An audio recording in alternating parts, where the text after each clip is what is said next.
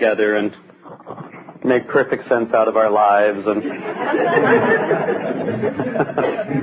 judge others effectively.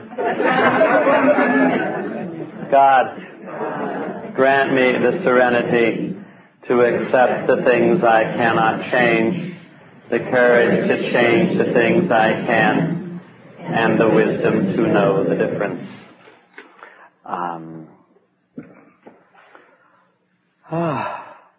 there sure are lots of ways of being crazy, and, and we're in a world where there's vast amounts of it in lots of ways. One of the ways I understand most obsessive compulsive behavior is that people are, and this is, this is putting on the psychological hat, but people are obsessive and compulsive because they don't want to feel. And rather than feeling, you act out obsessively compulsively. Uh, you will find people do this drinking, they will do this drugging, they will do this sexually, they will do this religiously, they will do this politically. Rather than feel, you get obsessive and compulsive about ways of thinking, ways of behaving. Rather than feel I'm going to clean everything. Rather than feel I'm going to rearrange everything. Rather than feel I'm going to cut the lawn again. Rather than feel I'm going to have sex with 97 people soon as I find them. Rather than, you know, rather, rather than feel. And, and this is a lot of, rather than feel I'm going to overeat. Rather than feel I'm going to smoke. Ra- I mean, that makes great sense to me. And so when when uh, I deal with folks um, who are pretty compulsive and obsessive, um, I just need to know that. You know, um, and and I can identify with all sorts of areas in there because I get into that kind of behavior too.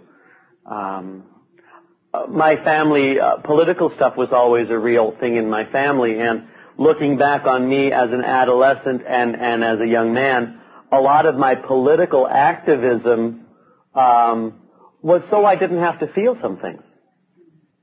I mean, convictions came later. But a lot of my acting out um, was so I didn't have to feel some of the awkwardness and some of the insecurity. Uh, I know I, I bumped into somebody um, a while ago on a retreat, and her family is is religiously crazy. Um, they get all off on God Catholic Church stuff, and um, um, everybody. I mean, it seems to me uh, the family's full of rage and and uh, abuse and power, and Dad's in charge, and you cannot be loyal enough to the Pope. And I mean, the family's crazy. And to say, oh, they're a very holy family, they're not holy. They're nuts. Um, and and when they talk to any church people, they're full of suspicion. Can they trust you enough? It's paranoia. It's it's again rage. But rather than be honest in their stuff, uh, I mean, I'm sure there's a lot of grief and hurt in there down deep, but it takes the form of toxic faith, religious craziness. Lots of it. So they're sharing, uh, you know that compulsive, obsessive people are starting to get well when they begin to have an emotional life. The problem with emotions is they're not neat. They're not, and they're not efficient. And we're a culture um, that values efficiency and neatness. Now, I have no problem with efficiency and neatness. But there are some times when I'm not neat and I'm not efficient. And I have to get some permission. I have to do some self-acceptance on that. I mean, if all I was going to do was sit and feel, nothing would get done. So people who mostly feel drive me crazy too. You know, I have, I have one sponsee, I think, uh, who will call and say, Tom, since we talked last, I've had 87 feelings. I'd like to talk with you about each one of them. And and I I he's not that interesting. I mean, he is totally fascinated. Then I felt a little insecure. Then I felt so happy. I I um I I just glaze over and I do crossword puzzles. Um, Always carry a New York Times crossword puzzle with you. Uh, so you have something to do when you're listening to one of your sponsees who is so boring you can't stand it. Um, that's one of the little secrets of sponsorship. Always do crossword puzzles. Um, so, I mean, we, we get into a thing of balance here in recovery, you know? Some kind of balance and a little less self-obsession. Somebody during the breaks, and again, culture, realize the culture's nuts. We value efficiency and the bottom line, and everything else gets sacrificed to that. All of these human and family values get ground up in the marketplace. Um, and uh, we think that's just, you know, the grand. Uh, what happens if you're not able, always able to operate at peak performance? Well, we're pretty harsh on you. But the fact of the matter is, the reason it's called peak performance is because it doesn't happen very often. Uh, keep in mind Isaac Newton. To every action, there's an equal and opposite reaction. I have times when I function very, very highly. Most weekends, I have to be on a lot. Highly organized, clear, give points, listen to people, be attentive. I'm not real up on Mondays. And I lit- I used to think that I had an incurable illness. It must be brain cancer, you know, or, you know, every Monday I had diphtheria or, um, or AIDS. I mean, something is seriously wrong. I just, or I'm sure I have chronic fatigue because every Monday I have no interest in even reading the paper. I just, and, and this went on for years until someone finally pointed out that from Friday until Sunday I am up. And that means Monday and Tuesday, I get to be down. I need the breaks. This, again, this is part of the, the understanding of Sabbath. I need the break. Um, so am I always at a 10? No. Is it okay to be at an 8? Eight's real good. Is it okay to operate at 5? Sometimes 5 is real good. What about a 2? You're still functioning. Good for you. You know? There are times like that, and I want to give myself all that permission. Um, and it, some days are easier than others. That's right. This is called life. I was full of woe and complaint. Um, one of the women who runs the Chrysalis Center for Women in Oakland, which is a women's recovery house, uh, is a kind of an earth mother named Mary, and um, Mary is unflappable. Uh, this is why sometimes I just call Mary. And I was talking with her about how awful my life was and everything was going wrong and I wasn't getting my own way and I was tired and cranky and angry and hostile. And uh, it was all their fault. And she said, and I, th- and I thought this was a big deal. I mean, these are emergencies I'm dealing with. And she said, Tom, it sounds to me like you've got a case of life. you know, it's just hard. So relax already. Relax already. Um, well, you're, you're feeling a little low. How about medication? Well, that's a judgment call. Some people need medication. If, if, if the stuff is biological, some people need it. Others of us don't. Um, I take thyroid because mine's dead. But otherwise, you know. Um, part of recovery uh, this, a good ethics is based on a good biology. Part of recovery is is to uh, see a physician regularly and get a checkup, especially if you're feeling lousy. There might be something physically wrong. You know, I mean, there might a lot of, of us who are in Al-Anon live with just a little bit of stress. and sometimes that has real physical repercussions. And I know a number of untreated Al-Anons who have simply turned over and died from the stress. We get worn out. We get exhausted. Every, uh, when I mentioned this thing I went through, what, five or eight years ago talking to my sponsor, you know, and who said don't put a band-aid on it. One of the pieces of footwork I did is I got a physical. And you got a little feedback. And he said, oh, you're fine physically. You know, anything going on otherwise? Oh, you know. Taking the Reagan presidency a little seriously. a little personally, you know. Um, and he, he said, well, there, there's medication. And I said, well, let's talk about that. And we had a conversation. And I decided no. But we talked about it. And if I was profoundly depressed and wasn't washing or leaving my room for six months in a row, I'd want to be on it. To get me to a place where I rediscovered hygiene. Anyway. seems to me. Now this is, this is, I mean, I, um, and I give myself permission. Sometimes I function real well, sometimes I don't function real well. The holidays are real stressful for lots of us, um, especially in Al-Anon with family craziness up.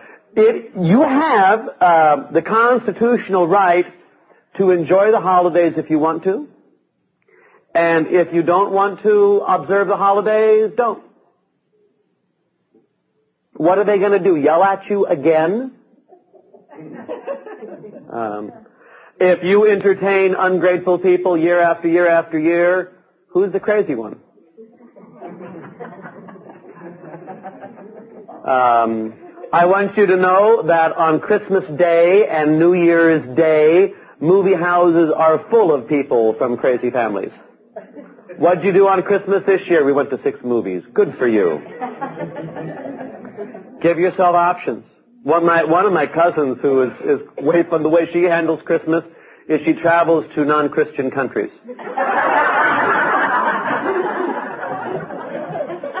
Where she doesn't have to put up with that crap from anyone is the way she explains it. Little hostility there. But she looks forward to the holidays now, you know, because she goes to places where she, but it's, it, we get to make choices as grown-ups. And in the last hour or two, I talked about how you know there are problems other than alcohol with with women and men we love, and that's important to know. Uh, that's also true for us. Um, also, healing for the addict and alcoholic is a slow process, and just know that. Know that. And frequently, it's a spiral process, and they frequently it's two steps forward and sometimes twelve steps back, and then you know a little burgle of hell if, if they're suddenly perking up and looking like grown-ups, don't take it personally. If they're suddenly acting out like nine-year-olds, don't take it personally. Let them be. Uh, I know for me, after I started waking up off the chemicals, um, it was as if I had no skin on. I had no defenses. Because see, booze was my defense. And then I started waking up and, um, where, where some of us, you know, are depressed and alcoholic, some of us are filled up with rage and alcoholic. And that's very difficult to live with. I know I went back to the classroom and probably my hardest year in my sobriety, and it did lead me to Al-Anon, was my first year back in the classroom. I had no skills for dealing with the stresses other than booze and dope. So how on earth do you deal with stresses? And I fell back on two of my old tried and trues. And it was all verbal. To deal with people who got in my way. Uh, see, I used to be nice and polite frequently and then go drink it away. Now I couldn't drink it away, so verbally I became abusive and full of ridicule and put down. And that's how I dealt with a lot of my students. And I was sober two, three, four years. And in Al-Anon, probably two years. So I'm in the program, working program, going to meetings every night. And it was uh, uh, time for uh, student-teacher evaluations. And one of my students, I think his name was Mike. This is, uh, I, but I, I remember the classroom vividly. And we were kind of doing some, how was the class, you know. And these were seniors, so these were people who were almost on the verge of humanity. You know, grown up moments in public. This one young man um, turned to me and he said, Father, you have a way of making people feel real small. Well, that was the the ridicule, the sarcasm. Uh, that was that was the tool I was using to deal with stress, deal with stressful people, and I have had to learn other ways of dealing with stress. And it, the point, it just takes a long time. And my great teacher is pain. I, I remember that scene with that young man vividly. Now, I can't remember his face, and I don't remember his name. But I remember what he said, because what he said was the truth. And I had to just kind of realize I need to learn in recovery a whole new way of dealing with things. I really have to learn how to handle the tremendous stress because the stress isn't going to go away. Uh, not on this planet, not in this century. So what can I do? Well, I had better find some tools to use. And a big one is self-acceptance. When I give myself permission to be me as I am, it's a relief. Instead of let's try harder to be different to please these people you'll never see again. Uh, or please certain relatives. They've never been pleased with you. It has nothing to do with you. They're crazy. So, what should I do? Well, hey, if you quote me on this, I will deny it.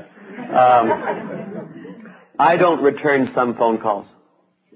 Now, some fall through the cracks. I mean, I would have returned the phone call, except I wrote the number down wrong. I mean, that happens. You need to know this. I am a little dyslexic when it comes to writing numbers, and regularly I reverse numbers. When I write them down, I mean, what a flaw! Yeah, I've had it for years. It's not going to go away. So some people call, I write the number down wrong, and I don't get back to them. I have one relative I don't call back, and I have the number, and it's right. Um, and that's because there's nothing there but misery, and there's nothing I can do about it. What do I do with this relative? I send an occasional friendly postcard. That way I don't have to hear the voice back that will find fault with the postcard, you know. Uh, but I make a little bit of contact. But I, I avoid the messy situation. And I do this as a grown up. I used to listen to this person for hours. Life is too short. And I simply don't have time. And what's also true is no one does. God does. We turn a lot of things over to the care of God because God has the time and the skill and the ability and the wisdom to work this out. That's a big turning it over. As, as Alan says in one of the meetings I go to, um, the reason step three follows step two is because sane people turn it over. Instead of trying to solve it ourselves over and over and over and over again. And some things just don't get solved. Not in this life, seems like. I mean, it's easy to see far away. You look at, like, the Northern Ireland mess, you know, which is a mess, has been for centuries. Peace accord signed. Okay, we're gonna stop shooting each other's children. And then one group says, yeah, but we want to march through your part of town and rub your face in the dirt reminding you that we beat the shit out of you 300 years ago. We want to do that one more time. It's our right. And the other group says, if you do that, we'll shoot you. But it's our right. Now let's talk about the peace accords. What does it take to get people to realize that behavior makes people crazy and some behavior can change? You know? Stop the marches. Just stop the marches. Stop reveling in the past and get to the present. Well, then we'd lose who we were. What's the loss? You know? When identity is all wrapped up in resentment and rage and power, it's a time to change. seems to me. Um, letting go of all those awful resentments. Now, I can't do anything about them. I can't do anything about a lot of things. The world's a mess. But there are some things I can change. And again, this is the Al-Anon focus. What can I change? And so I want to end up this morning by talking about little victories. Little victories. There are some things I can do. And frequently they look totally insignificant. However, they're victories. Um, in my own, in my own, and again, it's my stuff, so adapt as you need. One of my abilities for years has been commenting on, um, particularly my mom, when my mom would say something that was really politically ridiculous. I would try to point that out. See? I thought this added to the family dialogue. And I'm sure that if I just pointed out her political craziness enough, she'd change her mind and agree with me, and then everyone would be happy. I did this for years, for years. And I, what I would do is stir the pot, and make everybody nuts. I'd make my mom angry, and I'd embarrass my dad. I mean, was, but I, I felt better about it. I was just expressing myself. I was being a jerk. So um, one night after I'd been going to Al-Anon for about seven years, my mom said something ridiculous ridiculous. And I noticed it was ridiculous. And I noticed, and this was a, a grace moment, I had the choice of pointing it out or not. Instead of the knee-jerk reaction which had been there for years. And instead of pointing it out, I kept my big mouth shut. Since that time, we have gotten along better.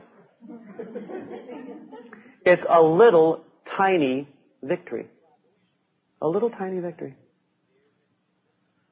Um, when my dad was declared terminal, um, and I got to spend nights with him. This was I don't have a family to take care. of. I mean, I could be there. And in a variety of ways, one, I, I, I opted out of the family craziness in various ways. I mean, I, I ran as far as I could, you know. Um, so this was a chance to do some participation. And I was able to do it thanks to the program. But there's craziness going on too. Anyway, he's declared terminal. He's 91. He's been frail for a couple of years. Uh, we all decide no unnecessary measures. We had not even talked about that before, but it was just the very clear thought, you know. Um, so lunch comes, and I'm there, and I'm real jump. I mean, I I've had stuff with my dad too. You know, I mean, who hasn't had stuff with parents? And my parents are in there, and you know, I'm almost fifty, and I don't know what to do, and I'm feeling like I'm nine. Um, and um, lunch came, and he wanted to eat the ice cream first. And my mom told him, you can't eat the ice cream first. You have to have the soup first. Okay? No control issues at my house. Um, and what I wanted to do was have my bones jump out of my skin and scream at the top of my lungs, he's terminal, give him the ice cream. I am grateful to every Al-Anon meeting I have ever been to. Because instead of that option, I said, I'm so uncomfortable, I'm going to burst into sweat. I got up, went out in the hall, and walked back and forth for about 15 minutes reminding myself that they had worked this deal out long before I showed up. You know, this is their dance, not mine. And then I could come back, and it was when I was able to let go of that. And again, it was it was a huge letting go, a little victory. Um, I didn't know what to do with my dad. I mean, like I say, we we've never been chatty with each other. Um, I suddenly realized instead of treating him like my dad, why don't I treat him like an old sick guy who's dying? I have dealt with old sick guys who are dying for years. Soon as I realized that, I could be with him. I was able to touch him. I was able to talk to him. I was able to be present. This was a good thing for all of us. And I found the little victories, and it's an Al-Anon thing, letting go of some of my favorite issues, a lot of self-acceptance, not stirring the pot, being present, um, and um, lots of people's insides got taken care of because we showed lots of respect to lots of people. And I got to spend the nights, and that meant um, did a little bit of conversation, not a lot, because we didn't have a lot to say to each other. But I was able to be physically present. I was able to rub feet. I was able to rub hands. I was able to put Vaseline on dry lips. I was able to give liquid. I, I was able to be there in a way that I never had been able to be present before. And I felt emotionally present and I felt connected. And then I got to preside at the funeral, which was a great honor. And uh, this was a good man who just wasn't very involved with the family, you know? Sure not with me. But I asked someone else to preach because I didn't think I'd be able to do that um, for a lot of reasons. Uh, but I was able to preside and show him some respect and some dignity and show respect and dignity for all of us. Um, and it was a good thing. I mean, the Irish who have little, they say the the Irish love funerals. It's one of the things we've done well for years. And it was just, I mean, it was a grand funeral. It was a great letting go. It was a way of showing respect. No one was in active disease that day. It was a graced experience. And I found, um, dealing with my mom, when I'm dealing with her as my mom, I become nine. When I remember that this is a lady who's just lost her husband, I'm very present. Those are, that's what I have to remember in my head. Because otherwise I revert to type and start getting critical and awful and, you know? So I, little victories.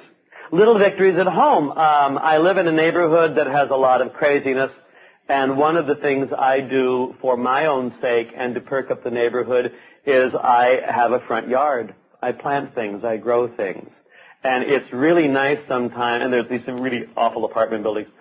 Um, I mean, there are, there, some apartment buildings are wonderful. These are awful. Um, to see people who are clearly in trouble, burdened, walking by and suddenly noticing the yard and going, oh, that's a great victory. That's a great victory. And I do it as, there's nothing I can do about Northern Ireland. But I can plant bulbs. I can cut back the roses. I can do these kinds of things in the yard. I can also pick up the trash. People litter. Not while I'm watching, but but they litter. I get that pre-Al-Anon tone of voice in talking to certain persons. Um, uh, one of the slogans that I've seen on bumper stickers is to think globally and act locally. I think that's a good suggestion. I want to pay attention to the world. Um, I want to know what's going on. I want to see the ups and downs. I want to participate. But as far as my behavior goes, I've got to throw that into a local place. My home group meeting, the neighborhood I live in, you know, the area I live in, me. That's where I can put my attention. Just sitting bemoaning the fact that it's awful over there doesn't help anybody. Um, a thing or two on on um, just again on depression for those who've dealt with it some. Uh, what can one do in depression? Um, self-care becomes real important. Um, forcing oneself to eat intelligently, forcing oneself to do a little bit of exercise, forcing oneself to get to a meeting. Are three important things I can do when I get down. And if I can only do two of those three, I think that's good. And if I can only do one of those three, I think that's good. I don't beat myself up because I'm not operating on all cylinders. I, I'm just kind of glad that any motion is there at all. Uh, but when I can take care of those, I'm in a pretty good place. Um, what else do I know? Um, accepting limitations is a great freedom. And the reason it's a great freedom is because it puts us in an honest place. Talking to my sponsor again, you know, just, I mentioned the, the, the Al-Anon balance, that Al-Anon skill of being able to have conversations without doing a lot of blaming or a lot of, of, of uh, taking responsibility that's not ours. What Terry told me once was, um, at meetings, talk about real things. Or when you're talking to your sponsor or you're talking to a significant friend, talk about real things. And when you're talking about real things, um, you know, the things that are plus, that are minus, but they're real, they're inside here. Do it without beating yourself up. I'm so bad. I'm so bad. Nah, stop that. That's luxury. Um, why do you think you're competent to judge yourself accurately? You have judged no one else accurately in your life. Well, you have special insight into your craziness, you know? Again, God is the one who is, who can handle each of us well. This is why we have hope. uh, what will God's judgment be on me? That I need a lot of meetings. I can handle that. That I have lots of healing, yep. I don't mind that judgment. Tom's moody. Oh, he really is. More than you know. um, but I want to be able to talk about my stuff without beating me up. And without letting me off the hook. And without letting me off the hook. I mean, uh, the reason I took the money is because she left it out. Is missing the fact that I took the money. Let me talk about what's going on. Some of the feelings, some of the behaviors with some people I can trust. And I find if I can do that in that kind of balance regularly, I walk through things. Things change. Things get bigger, things get smaller, things get richer, things get poorer, but things change. And if change is going on, you know life is going on. And I think the Al-Anon program invites us to have a life. Instead of waiting for everyone else to shape up so we could have a life. Have a life. You know? Well, I'm going to start living as soon as these nine things happen. It's never going to happen. It's never going to happen.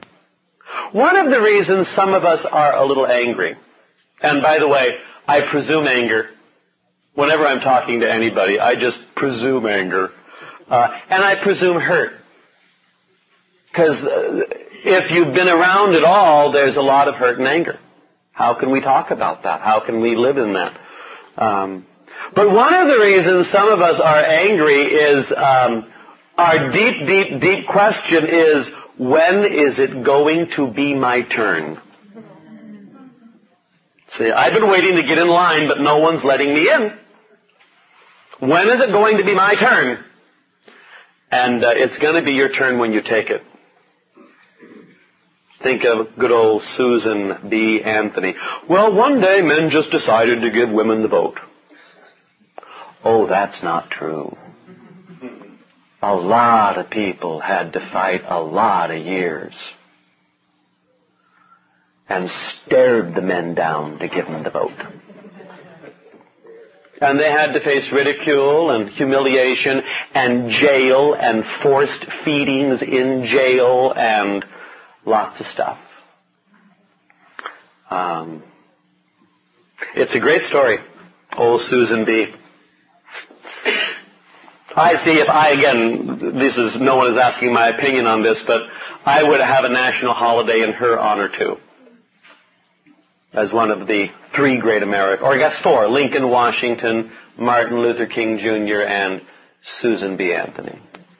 Talk about significantly changing the lives of lots of people. Oh well. Um, one more cause. and I like them. Um, but it's it, the little victories. Sometimes our, our expectations are so high. Well, I want the whole family to change. Well, that might not happen. You know, that might not happen. In um, um, Lois had to do a lot to um, cope with a difficult living situation. In this book, again, this the soul of sponsorship. There's a little introduction. Uh, Bill's depressed. It's 1940. He's almost ready to meet Father Dowling, and this is this is what it says. Um, that night, a cold, damp November night in 1940, Bill W., co-founder of AA, had gone to bed. His feet were hanging over the end of the bed, which nearly filled the small room he and his wife Lois had rented on the second floor of the 24th Street AA Club in New York City. He's been sober five or six years. They have rented a room in the back of the AA clubhouse. And she stayed with them. I mean, this is Two orange crates with curtains served as their dresser. Hooks on the wall held their clothes. Lois supported them with her job at a department store. She worked at Macy's. She's the one that had the check that came in that paid the bills. This is high stress. Now the next line though I think is profoundly hopeful. It reads, that night she was out somewhere.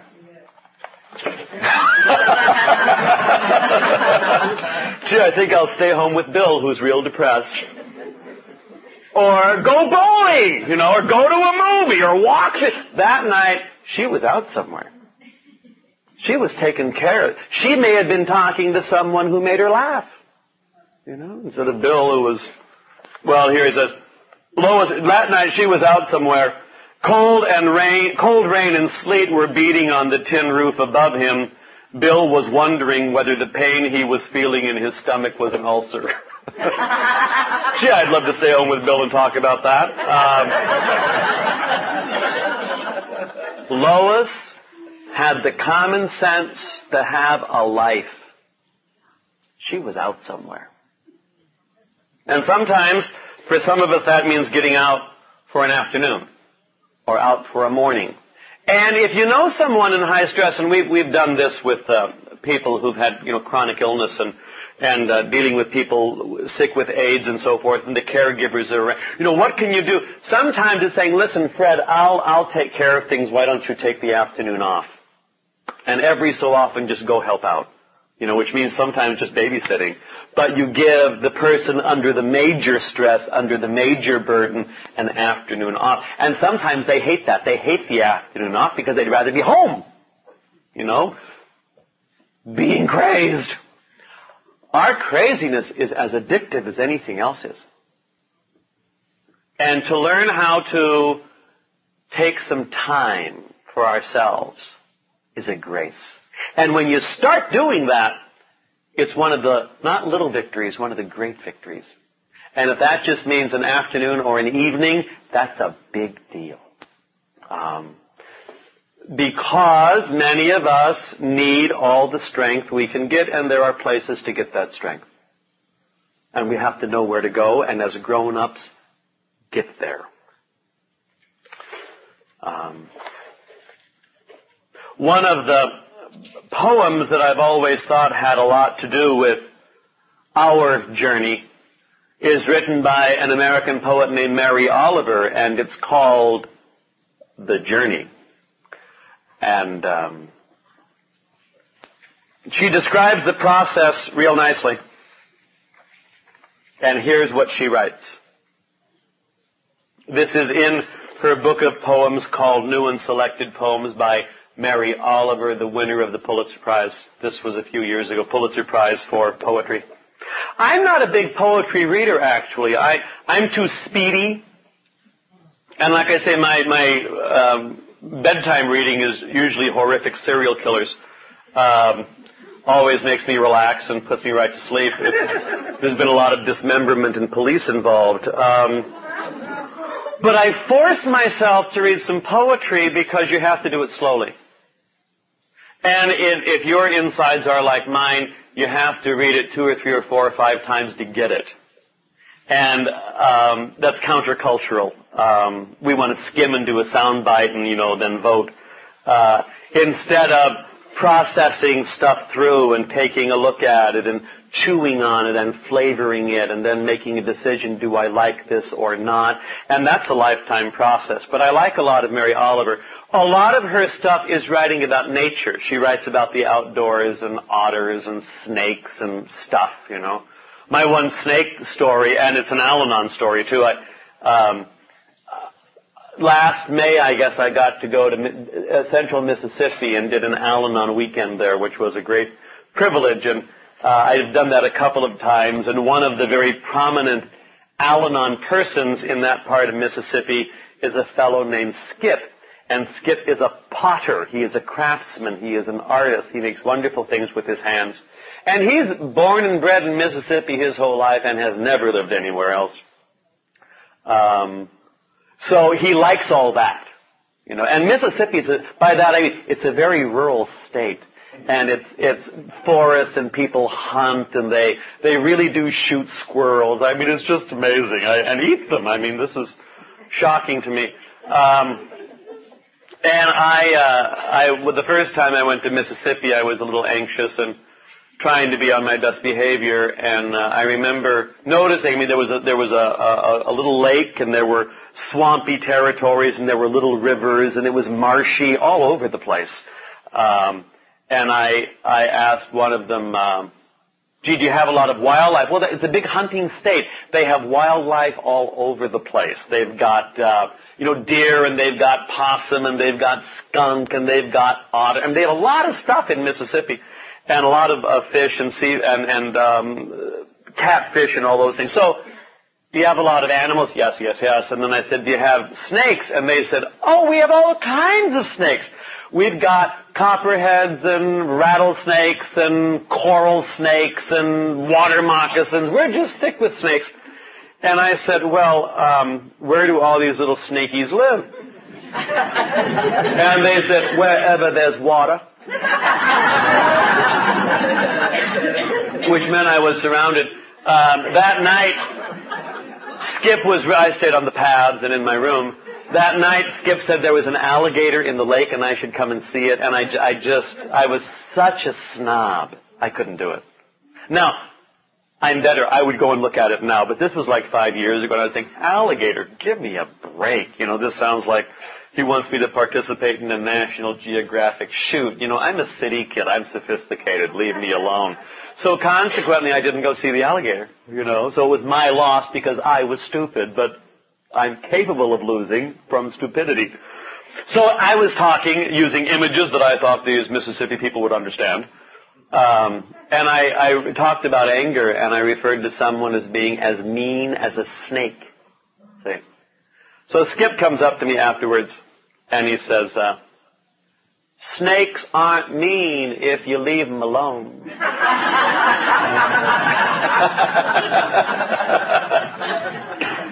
That's an Al-Anon moment, I think, that we can reflect on here. Leave the snake alone. The Journey by Mary Oliver. One day you finally knew what you had to do. I spend I spend a lot of time not knowing what I have to do. Uh, that's part of the rhythm for me. I mean, it's just not clear. It's not obvious. I I know something maybe should happen, but I don't know where or when, and all of a sudden something falls into place. One day you finally knew what you had to do and began. That's an important part of recovery. Some of us know what to do, we just don't do it. But one day you finally knew what you had to do and began. Though the voices around you kept shouting their bad advice. And they always shout. And they're always experts. And they always make us miserable. Some of the biggest experts I know are some of the most miserable people I've ever met. And they shout their advice. Oof. I used to shout back. Now I change the channel. Though the voices around you kept shouting their bad advice, though the whole house began to tremble, and you felt the old tug at your ankles. You're trying to get out the door and they're holding on. You just passed out, they're holding on, you know, dragging bodies across the room. Mend my life! Mend my life! Take care of me! Fix me! Mend my life! Each voice cried. But you didn't stop. You knew what you had to do. You knew what you had to do. Though the wind pried with its stiff fingers at the very foundations. It's hurricane time. You know, it's chaos. It's a disaster. And it's time to take some action. Though the wind pried with its stiff fingers at the very foundations, though their melancholy was terrible. I mean, pathetic. It was already late enough. And a wild night. And the road full of fallen branches and stones. For many of us on the day we decide to take some action, there's nothing around us but wreckage. Well, I'll take some action soon as someone else cleans up the road. it was already late enough and a wild night and the road full of fallen branches and stones, but little by little, little by little, as you left their voices behind, as you left their voices behind. The stars began to burn through the sheets of clouds. And there was a new voice, which you slowly recognized as your own. I can almost remember that day. There was a new voice in the head, and it was mine.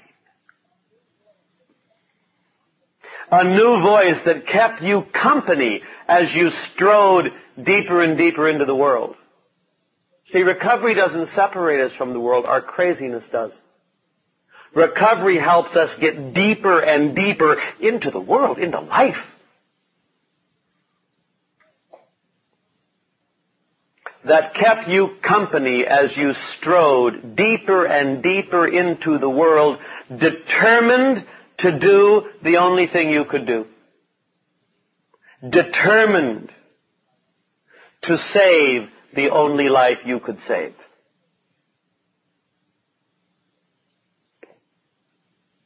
Yours. And then it's amazing who follows. Um, I will read it again without editorial opinion. The Journey by Mary Oliver. One day you finally knew what you had to do and began. Though the voices around you kept shouting their bad advice, though the whole house began to tremble, and you felt the old tug at your ankles, mend my life, each voice cried, but you didn't stop. You knew what you had to do. Though the wind pried with its stiff fingers at the very foundations, though their melancholy was terrible. It was already late enough and a wild night, and the road full of fallen branches and stones. But little by little, as you left their voices behind, the stars began to burn through the sheets of clouds, and there was a new voice which you slowly recognized as your own, that kept you company as you strode deeper and deeper into the world, determined to do the only thing you could do, determined to save the only life you could save.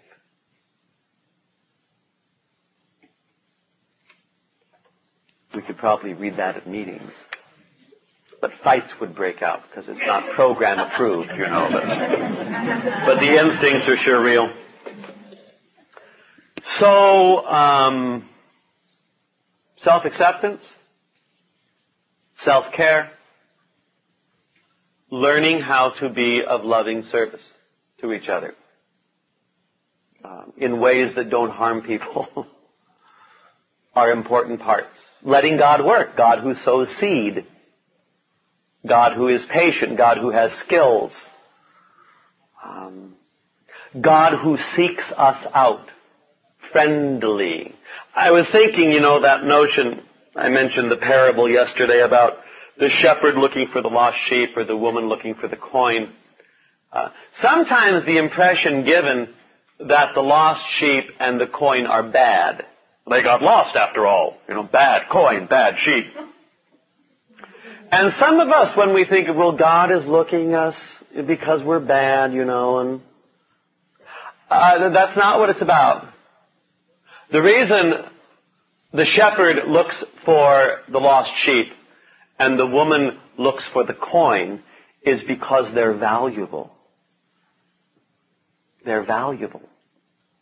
And the reason God seeks us is because we are valuable. We are treasures. We are that which God loves. So it's not scary being found by someone who treasures you. And that's real true as we even discover ourselves, you know, discover who we are and how we're put together. Rumi, I'll end with him, one of the lines of his poetry. Um, he says, where there is ruin, R-U-I-N, where there is ruin, there may be treasure. There may be treasure.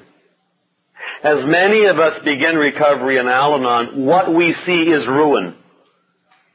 Either we're the ruin or they're the ruin or someone else, but, but it's, it's none, I don't know of anybody who joined Al-Anon because they were really happy people. Gee, I'm so happy I think I'll join Al-Anon.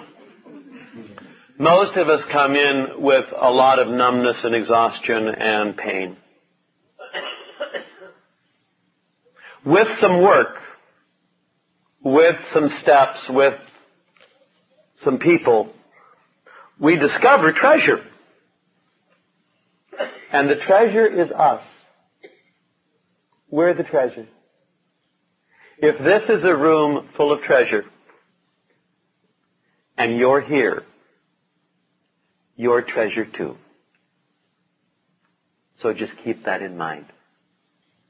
And why don't we end um, our weekend together. Lunch is in a while. But there's a bit of a delay on lunch. I'm sure that's for very important reasons. So we have some time, and a lot of us are very busy people, and I know some already have had to leave, and you know they need us down there so badly. Um, what I would suggest uh, for the 45 minutes or so before lunch is you take some time for yourself. Go for a slow walk. If you haven't been in the back property and up the hill, walk up. It, just sit in the chapel for a while. Do some real, slow, peaceful things in God's nature for a while and soak in the love and the care and the skill that God gives us. Lots of times I cannot feel that. But when I can feel that, it helps the whole day. So that's my suggestion. Joni V. Thank you. Thank you. Why don't we end with the Serenity Prayer?